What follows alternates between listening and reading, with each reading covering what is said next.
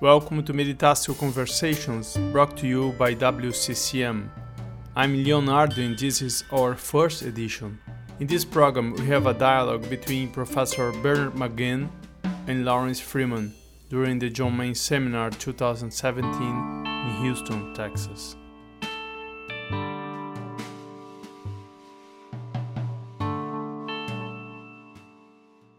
Hello, my friends. So, first of all, I'd just like to explain uh, this is a new format of Meditatio podcast. We decided to make some changes. So, we rename the podcast, and now the idea is always bring to you a conversation related to meditation, contemplation, and also to our community in general. So, you're going to listen in this first program to a dialogue uh, between Professor Bernard McGinn and Laurence Freeman, and this was in August 2017 during the John Main seminar. So, uh, over the last uh, few days, uh, uh, Bernie, we've had some wonderful conversations, but one thing we didn't talk about is what we're going to talk about. right. So, uh, we're going to wing it a little bit and uh, start a conversation and then invite invite you to join in, of course. Um, I was just thinking, though, uh, uh, well, first of all, of course, I want to thank you for the masterly way of teaching you have and the, uh, the way you, you introduce uh, people of all uh, levels of knowledge into this mystical, the joys, uh, the delight of this mystical wisdom is so important for our time. It reminded me of my, when I was a little boy, I forced my, persuaded my brother, my older brother, to teach me to swim. And uh, he was, didn't want to be bothered with me, but he took me to the swimming pool. And uh, his method was to push me in at the deep end. and uh, so I, I can still remember sinking to the bottom and then learning to swim just as a matter of survival. Uh, and I think your, your uh, gift is, is, to, uh, is to push us in at the deep end without speaking down to us mm-hmm. or in any way being condescending or oversimplistic, but at the same time making it uh, feel possible for, for, for, people to swim in this, in this great wisdom. So maybe the first thing I'd like to raise with you as a topic is something that came up yesterday, I forget who it was, uh, the question of the, the word meditation.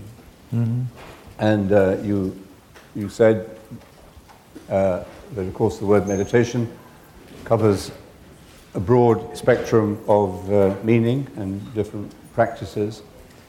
Uh, I think that's, that's vital, and one can use it in a more specific way as we do, but we need to remember it has that wider mm-hmm. meaning as well. But uh, in the way that we use, of course, the word meditation, John Main chose that word to describe what we teach and what he found in John Cassian, mm-hmm. uh, simply because it was the word that uh, meant that to the great majority of people. Mm-hmm. Most people on the street today think of meditation more in terms of this apophatic laying aside of thoughts. Mm-hmm, mm-hmm. I think it's uh, Evagrius describes prayer as the laying aside of thoughts. Yes, yeah. Uh, more people think of it like that than they do of it as lectio or as uh, mm-hmm. a more discursive kind of meditation. So I was wondering whether how, how, if you could say something about that specific, well, that specific uh, uh, aspect of the meaning of meditation, in which Cassian says, we abandon or renounce all the riches of thought and imagination and come with ready ease, this is the old translation, we come with ready ease to the first of the Beatitudes, to poverty of spirit. Mm-hmm. Um, so how, how, how, you, what you, how you pick up on that and how you see it resonating with other traditions. And if I could just, just add one other aspect to that, this question or this point. Cassian uh, is writing the 10th conference which I think many or most of the people here will be aware of. He's writing that in a quite a controversial environment over the orig- Origenist uh, Yeah. controversy. And he leaves out some of the details of that, that, he, that they lost the debate and so Yeah. Mm-hmm.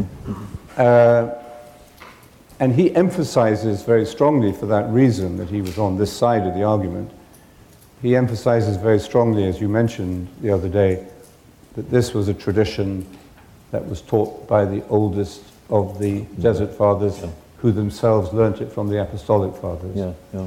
So, and I think many of the people here who are sharing in the work of our community and teaching meditation will have found that on occasions. They will find that teaching prayer in this way, rather as you were describing through Meister Eckhart today, uh, not petitionary prayer and so on, that that is controversial, or it is confusing, or it is uh, antagonizing to, to some people, uh, just as it was, you know, at the end of the fourth century. Uh, that seems to me to say something about the perennial nature of the mystical Yeah. tradition in the church. But could you, could you comment on that? Well, I could say that uh, b- by starting with where, at your last point, I mean, there's a certain sense in which meditation is natural, I think, to human nature. But that doesn't mean that we cannot learn how to use the natural capacity. So I think the idea of teaching meditation i- is crucial. And it's not that you're giving people something they didn't have the capacity for, but you're helping them to develop that, that capacity. And that's why I think meditation is very important as part of a, a teaching tradition. And uh, for me, it is a broadly capacious word that would include both the positive and the negative aspects, both the, the cataphatic and, uh, and the apophatic. Uh, uh, and the way in which the monks, uh, such as um, the people I was talking about, uh, you know, the other day, Guigo and the others, I mean, met, you work at meditation. You're working at it, you're putting in effort, and you're doing positive things, trying to understand a particular uh, scriptural text. But that should be moving you on to a level, a new level of insight, which may not need images and uh, as much thinking as you approach the level of what he calls contemplatio, as you appl- uh, approach this level of simplification. The, the real uh, process here is, I think, the process of, of simplification. You have to start out with effort and complex ideas and using different scriptures, but you're moving towards a greater simplicity in which a single thought or a single idea will encompass so many others. So you, you're moving in the direction of the apophatic. You're moving in the direction of uh, a silence and a stilling.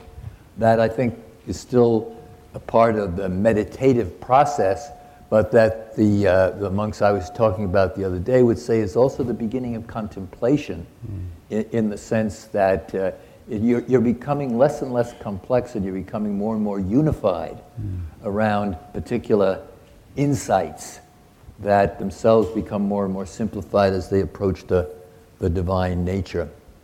And I'd make one, one, one further comment on, on your initial story about being pushed into the deep end and learning how to swim.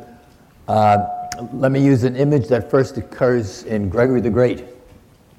Gregory the Great, uh, and I would apply it also to mysticism, Gregory the Great is applying it to Scripture and the infinite capacity, the wonderful capacity of Scripture to appeal both to the simple and to the complex.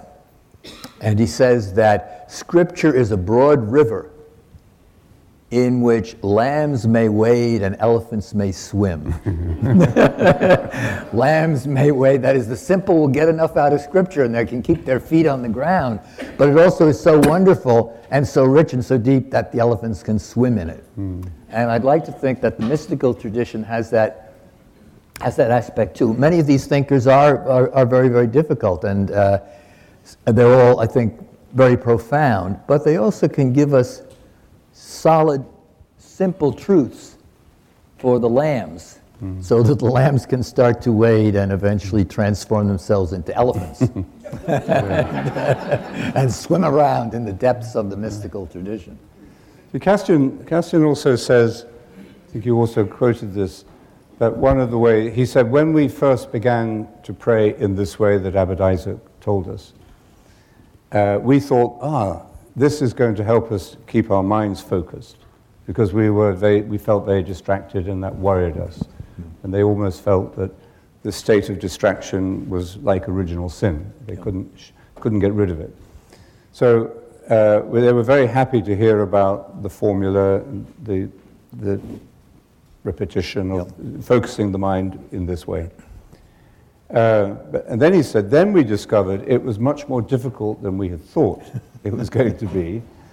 And then the next thing he says is, is um, but we realized fairly quickly that uh, it was changing. Well, he didn't say he doesn't say this, but he says it was changing us. And the first way he seemed to recognize us was in the way he read the scriptures. Mm-hmm. And he, he, now said, we, we read, he now says, we, we, read, we read them as if we were the author of them, yeah. and we could see into the very bones and marrow yes, of scripture. Exactly. Yeah. So uh, this, this uh, kind of to and fro, really, between mm-hmm. the, uh, almost between the two hemispheres of the brain, or the, the cataphatic and the apophatic. Mm-hmm. The way you know that you're growing in this apophatic way, even though it may be very difficult, is that you are, for example, able to read scripture in a new way. In a, in a new, in way. New way. Yeah, yeah. exactly. No, no I, I think distractions uh, are, are part of the mystical path uh, and a part of the prayer path. I mean, Teresa of Avila is really wonderful on this particularly if you read her life, because she tells us, and also it's in the it's in the interior castle as well. She tells us how distracted she was. She had a mind that seemed to lend itself to distraction, mm. as she talks about herself, and so it was a very long learning process. And of course, it was the work of grace that enabled her finally to be able to concentrate her attentions. Um, but she testifies to how difficult that was and how, even when she was a very experienced prayer, that there was still, you know, the imagination would flit around with all sorts of images. And uh, this continued to trouble her, but she finally learned to accept that that had its place in the whole process by which she learned eventually to arrive at the prayer of quiet, the prayer of union, uh, etc. So, uh, their, their distractions in prayer are troubling, mm. But I think they're part of the prayer life itself. They're it's like the Desert Fathers would say, you know, you're struggling until the end of your life, but if you didn't have the struggle, you wouldn't be growing. Yes, yeah, exactly. Yeah. If, if you could spend a weekend, either, you could not with both, but you had to choose between uh, Teresa or John of the Cross, who would you choose to spend it with? I think I'd choose Teresa and, uh, and, you know, Teresa and John were very closely, uh, were very close friends, but she made fun of him because she said he was too serious. and uh, she, uh, several places in her writings, then once there's this little writing where um, uh, she uh, talked about particular, you know, relationship between prayer of union and prayer of quiet, and she sent a letter to somebody, and she wasn't there, so a number of, of her friends met 10 or 12 of her friends met and wrote out responses to this issue. And they sent them to Teresa. And John wrote this very complicated theological one, and she said that, uh, Thank you, Father John, for giving an answer to a question I didn't ask. isn't, there, there's a, isn't there a description of uh, John of the Cross being the life and soul of the party at some uh, picnic? Remember that? Well, there's something about his love for asparagus somewhere, which I think I remember when you think of this. I, I mean, uh, uh John, as you read John of the Cross, uh, and, and, as you read uh, about his life, he was a marvelous spiritual director. He was an extremely kind person, but he was also very serious, uh, a very serious person. It didn't prevent him from being such a, you know, a, an amazing spiritual director. And don't forget, John's writings that we have are basically the fruit of his uh, advisees, mostly among sisters, who were reading his poetry. Poetry begins composing in prison. Then he brings out the poetry, uh, deeply spiritual, and he's reading it to mostly sisters, also to some of the friars, and explaining it, and they're still having difficulty understanding it. So they ask him, Can't you write out in prose, you know, some explanations that will help us, especially if we don't have, have you there? And so that's the reason we have these four great treatises. They're really three, but uh, one splits into two. We have these four great mystical treatises that, con- that really form a kind of summa of the mystical life. But at the beginning of those, particularly at the beginning of the spiritual canticle, he says, This is just one explanation of the poetry. It's not the definitive one. Uh, and he wrote the poetry. But of course, the poetry is also a gift from God, it's given him. And he recognizes that no prose explanations, even his own, can ever exhaust the fullness uh, that's uh, been given him in grace that he then tried to express in the poetry. So you've got a kind of three stage process here from the inner experience that he had in prison, which was both horrible torture, but also this amazing consolation given him by God then he felt he had to express it, so he writes, out, he writes it out in, in these wonderful poems. And then he takes the poems with him in a little book, we're told, when he escapes. Then he begins teaching the poems, and then the sons say, Well, you know, try to explain it further to us. Mm. Uh, so I, I, think that's an important uh, aspect of the kind of, um, first of all, process, and then the open endedness of the great mystics, and John of the Cross would be a perfect example of that. And his poetry is, is I didn't, hadn't, didn't realize this until quite recently, that his poetry is regarded as, you know, part of the, the great poetry of the Spanish literary tradition, not only the religious or spiritual, right, and, and, and, and the world, I, I think, uh, and the world, yeah. and that's of course also interesting. Um, the poetry is very popular in his own lifetime.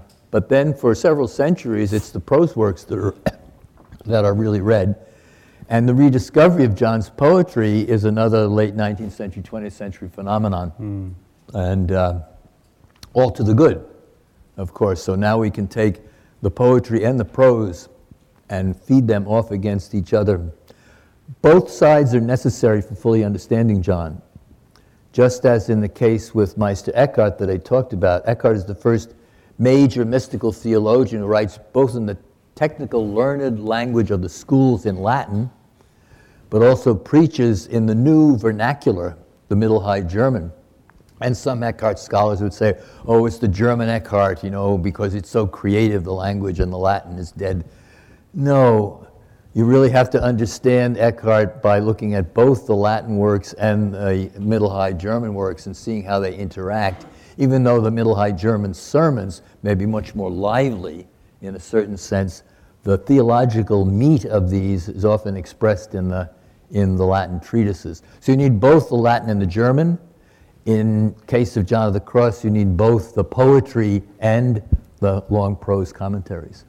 Do you, do you think the, uh, the writing, uh, the expression of mystical theology has got more complex over the centuries uh, because of, I don't know, our, our, you know the, the growth of human knowledge uh, through science and, and intercultural encounters.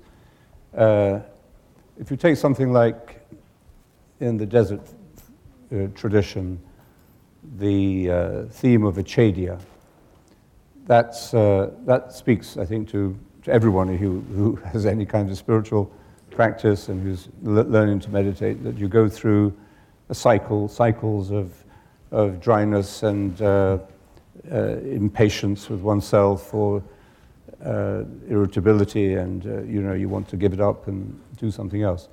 So, uh, but there's a very, it's a fairly simple description of that cycle uh, from acedia to apatheia to agape, and then mm-hmm. almost the cycle begins again. There's progress, but there's a cycle of progress. Mm-hmm. But then with John of the Cross, you have the dark night. Yeah. which is actually not a. I mean, I, I, I recommend the dark that treatise on the Dark Night for anyone who's feeling depressed Yeah. Yeah. because it cheers you up.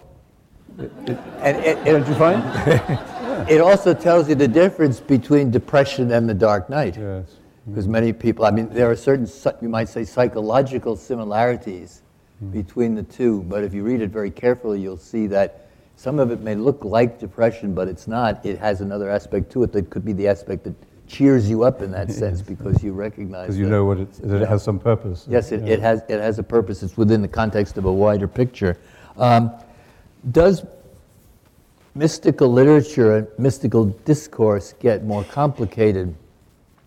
I don't really think so, because I think uh, mystical literature or mystical discourse, uh, whatever, however we want to frame it, is a lot more like art and poetry than it is like science.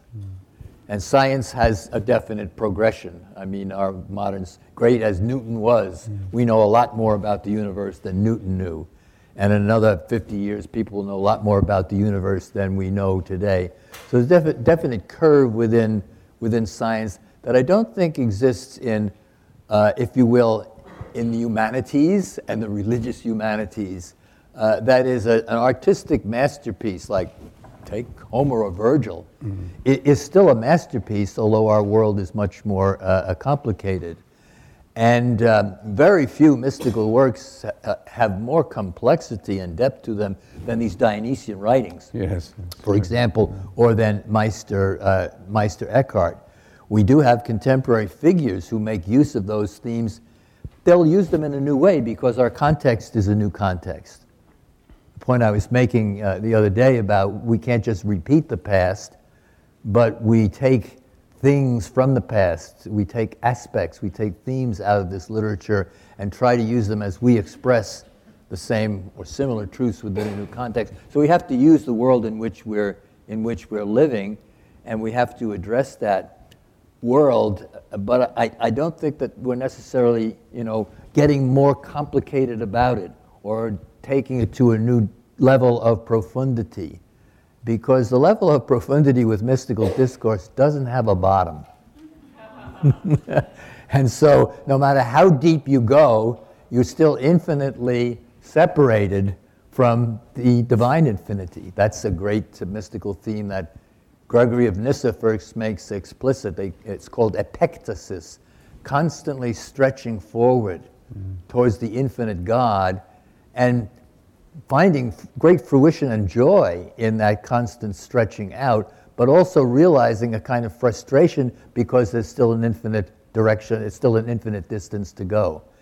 and for Gregory of Nyssa and others, that's going to be as true in heaven as it is here. So the, the and it's based on a text in Paul, Philippians uh, 3:13, you know, constantly stretching out to God. And although Gregory is the first to make it, as I said, in an explicit way, most mystical writers, even before Gregory and certainly after Gregory, even though they don't use the same word in the same categories, they have the same thing. It's an endless journey that's both infinitely rewarding and yet keeps you on the move because there's more to go. So it just keeps getting better and better, like your lectures. I haven't given the last one yet, so be careful. It might be a bomb. What do you think about uh, the? I, I, think I mentioned to you uh, the other day uh, a conversation I had with Raymond Panikkar. Oh, my old He's a great uh, old friend Yep, of yours yep, and yep. uh, great uh, Spanish Indian uh, theologian and contemplative and scholar, great and amazing scholar. Um, he used to say, you know, if somebody would introduce him as being half Spanish and half Indian, he would say, "No, I'm 100% Spanish and 100% Indian." um, but uh, towards the end of his life, uh, well, no, actually not towards the end of his life, when he was in his full glory, I, I asked him, uh, "Did you ever?" I think he was never he was never challenged by Rome uh, because I don't think I don't think anyone dared to to to challenge him intellectually. But I asked him, "Do you uh, were you ever did you ever feel that your intelligence got in the way of your, your own contemplative practice. And he, he, divide, he, he, he sort of didn't have an academic career because he mm-hmm. spent six months teaching and six months, uh, I don't know, in ashrams or living in India. So uh, he chose to live his life in that way. So I asked him, Did your intelligence ever get in the way of your contemplative practice? And he said, No. I'm too intelligent to allow that to happen.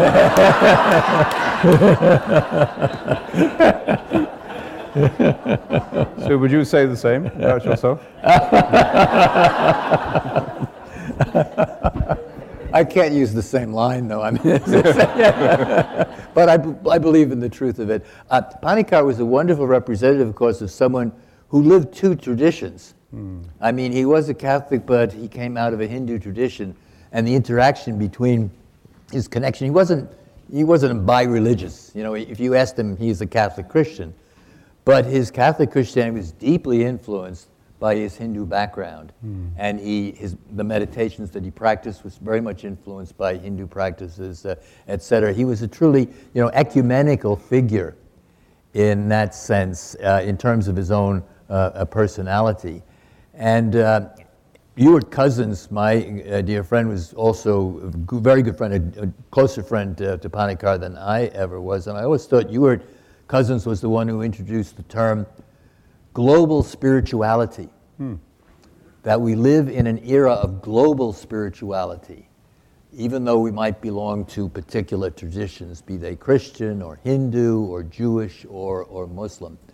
Uh, and uh, you know, the recognition of that global situation in which we live religiously, a, religion, a, a place of global spirituality, seems to me to be of vital importance for where we're going in the 21st century. And I've always wondered if, if Ewart kind of uh, created that term as a reflection of his conversations with, oh, yeah. with Raimon Panikkar. It makes sense. Yes. Yeah, it would make sense yeah. because Panikkar was a, a, global person with his knowledge of spiritual traditions, his working to bring these traditions together, his insights into how that might uh, happen or not happen.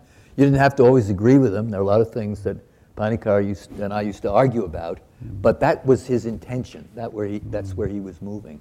And I think that's a very important uh, paragon, image, uh, model for where it has to go today. Sure. Yes. Question that uh, is often uh, asked, uh, and I think it reflects even, even the trouble that uh, Meister Eckhart had with, with the Pope on that question of the nature of prayer, is, which is where when the, the balance between those, those, uh, those elements, those three elements of religion, is lost, mm. then the institutional, for example, becomes repressive of the, uh, yep. of the contemplative. And that creates, you know, generally a dysfunctional personality in the church. But it's very strong, and it can, it can lead to a lot of, a lot of anger and a lot of a lot of pain and suffering. But so, uh, so a question that sort of addresses that, which is the question of the 21st century really, is it's often raised is, is it the same experience with, with if a Buddhist meditates or a, uh, a Christian or a Jew or a Sufi or a Hindu, is it, is it the same experience? Are they going to the same place? Or, mm-hmm. and it seems to me, uh, be interested to know your response to this, that we have to say ultimately, from a Christian point of view, we believe there is one God. Mm-hmm, mm-hmm. So, yes, we do go to the same place. That's quite disturbing, I think, for some yeah. uh, institutional mentalities, yeah. because it means we don't have the monopoly or we don't, yeah. we're not controlling access to this experience. But then, uh, so I, I personally, I, that's what I, I, how I would say. Yes, we must go to the same place. There is one God, and that also explains why people uh, sharing a contemplative orientation and practice across different traditions yep. can get on can get much on better so with well. each other than they can with yeah. people of a more repressive or orientation uh, in their own in their own faith tradition.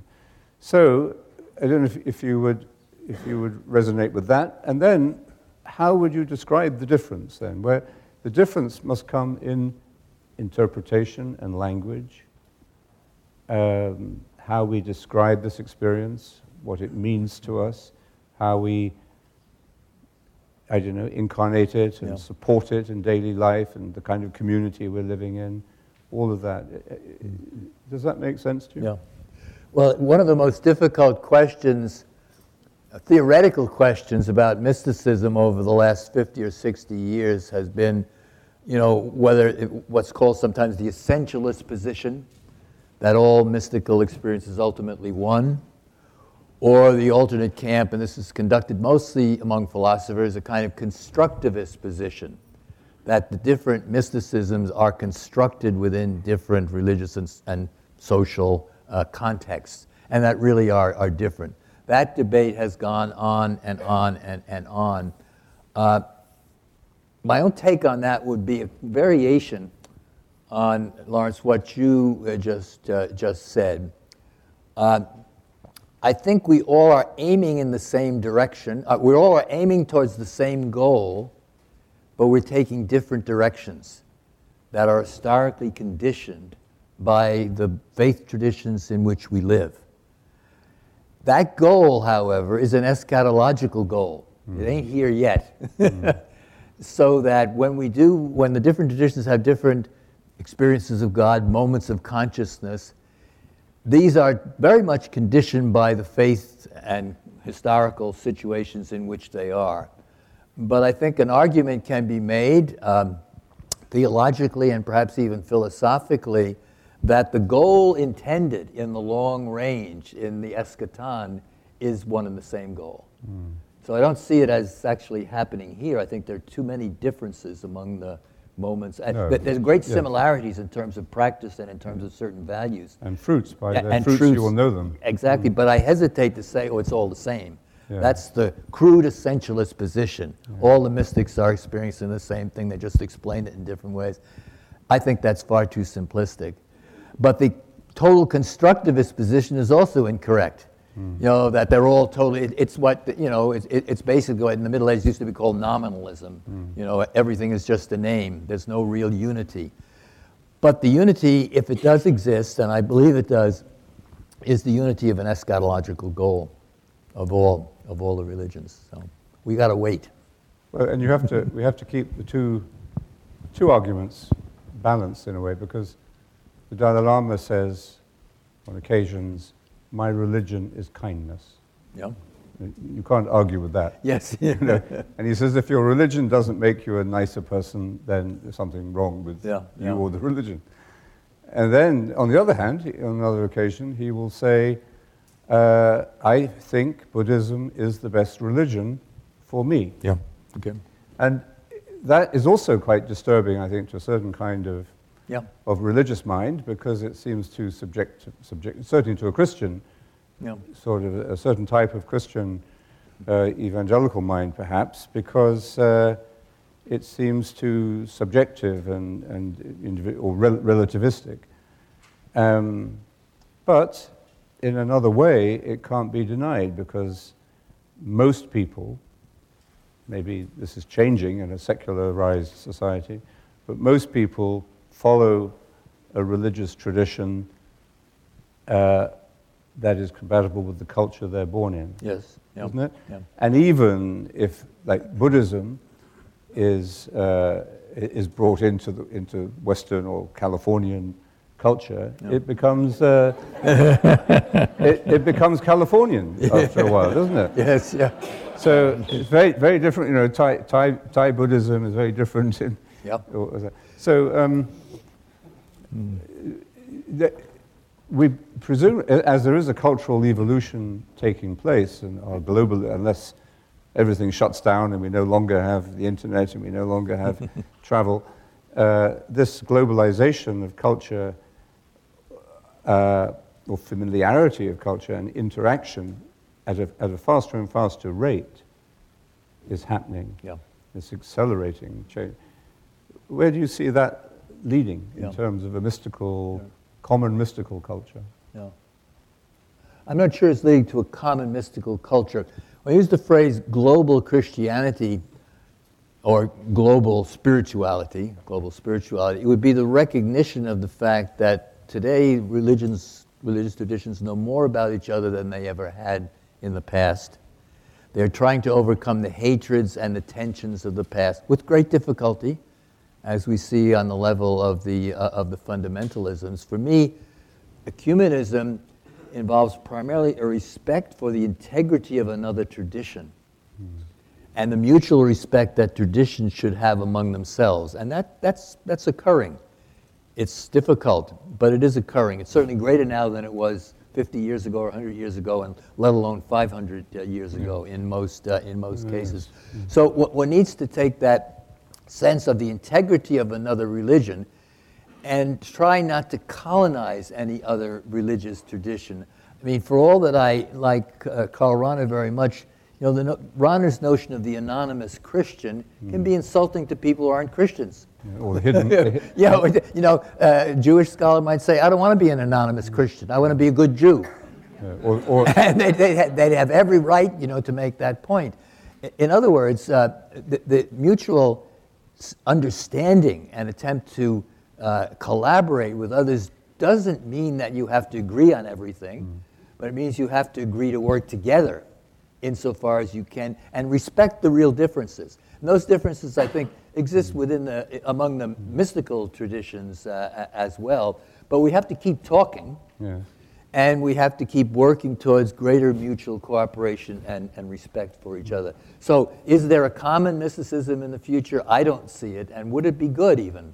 I'm not sure. Well, not a common religion, maybe. Uh, but, yeah. but I mean, Panikkar changed the title of one of his books, hasn't he? The Hidden Christ of Hinduism. Yeah. He changed, he changed the title later on, Yeah. or rewrote it, I think. Yes. yeah. But uh, I wonder whether the ecumenism is just about respect. What, what I've learnt from uh, the interreligious dialogue that I've done, and when we do it uh, in the community, we, we always incorporate uh, you know, a common meditation period Yeah. into the, the time of dialogue, which I find changes the chemistry, the mood, and the way you relate to the, to the people you're talking with and dialoguing with. But so is it just about, and, and when, that, when you do that, I think it's more than just being respectful of the other person, the integrity of the other person's tradition. You are actually pushed towards the point where you try or you're willing to see reality from the other person's point of view. Yeah. And that's quite, that can be quite scary Mm-hmm, because if you can see from another person's point of view, uh, how do you know when you come back to your own point of view that you will Right, still be yeah, holding yeah, it? yeah. No, I, I fully agree with that, and that's a nice extension of uh, you know my, my first point about mutual respect. There is a further dimension, Hmm. and the further dimension is to try as far as possible to get in the other person's shoes Yeah. and see why they believe and act the way they do. And I, I just had uh, one uh, uh, addendum to that too. It's much easier to share practices, particularly practices like meditation, with other religious traditions that have a similar uh, have a similar dynamic and a similar kind of practical side. My friend Basil Pennington, now deceased, who is one of the pioneers, as many of you know, of centering prayer. Uh, Basil not only spent time as a Western monk on Mount Athos with the Eastern monks, but he also spent time in India living with Hindu uh, monks. And he wrote little books on both of those practices. And he, he once told me that when he first went to live with Indian monks, it was a very strange world, but as they went into meditation and their meditation practices, he felt completely at home. So it was the practical side of, the, of monastic meditation where Basil felt, yes, I, I, I belong here in a way. And so the practical, orthopraxis or praxis, is, uh, is in a certain sense at least as important as, as trying to talk about our different beliefs, orthodoxies, ortho, ortho, orthodoxy and its various manifestations. Great. Uh, Just before we open up to, to other people's uh, questions or comments, uh, I, I don't know if, if you came across uh, the, the, work of a British uh, neurologist and psychiatrist called Ian McGilchrist. I have not. He's written a very long, interesting book. It took him 20 years. Actually, was Rowan Williams uh, introduced me to. Uh, and it's the synthesis of the uh, work that's been done in the last 20 years on uh, discovering how the two hemispheres of the brain work. Mm-hmm. And he's, he's not a religious person at all. He's not anti religious, but he's not religious. And uh, he c- came to speak at our center recently because I think what he's s- saying actually is very, offers a very interesting commentary or metaphor, you know, through science. Science, I think, offers metaphors for us um, of some ancient wisdom. And basically, he's you know, describing how the two hemispheres of the brain work together, contemplation and action, as you were talking about the other day, or Martha and Mary, or the apophatic and the cataphatic. That he says the two hemispheres of the brain work uh, together in all the, all the major functions of consciousness, but there is a world of difference between them. Mm-hmm. And not only that, but that the right hemisphere, which is the contemplative, you would say, uh, the Mary dimension uh, has priority. You know, Mary has chosen the better part, Jesus says. So uh, I wondered whether, whether, you, how you feel, I don't, obviously science can't and, and, and shouldn't try to explain or uh, justify uh, mystical wisdom. Mm-hmm, mm-hmm. On the other hand, as you were saying, modern science is getting closer and closer to some of the language and intuitions of mystical traditions, yep. the idea of relationship, uh, uh, overcoming of duality, the idea of union, uh, and so on. So, these, uh, do you see this as, I'm sure, uh, do you see this as, as offering us proof or simply that the distance between science and religion or these two hemispheres of the brain is decreasing in some way? I guess it depends on the scientists. Because there are some scientists who are still very strongly opposed to religion, yeah. who think of it as, uh, as superstition. There are other scientists who recognize that science itself is, is a progression, it's, it has its limitations, it has its fuzzinesses, and who talk almost as if they're mystics mm. when they begin talking about the deepest truths of, with regard to the universe that they may not be able to prove scientifically, but that are kind of intuitions mm. that they've been, uh, uh been led to. So I see certain scientists, and there's big literature on this, Brian Swimme and other people like that who've written about the relationship. Ken, Ken Wilber. And Ken Wilber and various others. It's not something I read uh, very widely in myself, but I, I, keep, try to keep abreast of what they're talking about. And, and there is a sense with those scientists who are very adventurous thinkers yes. who begin to talk in language that sounds very similar to mysticism and that is often open to the deepest riches in the uh, you know in in the contemplative tradition, but they're not all not no, all the scientists no talk like that.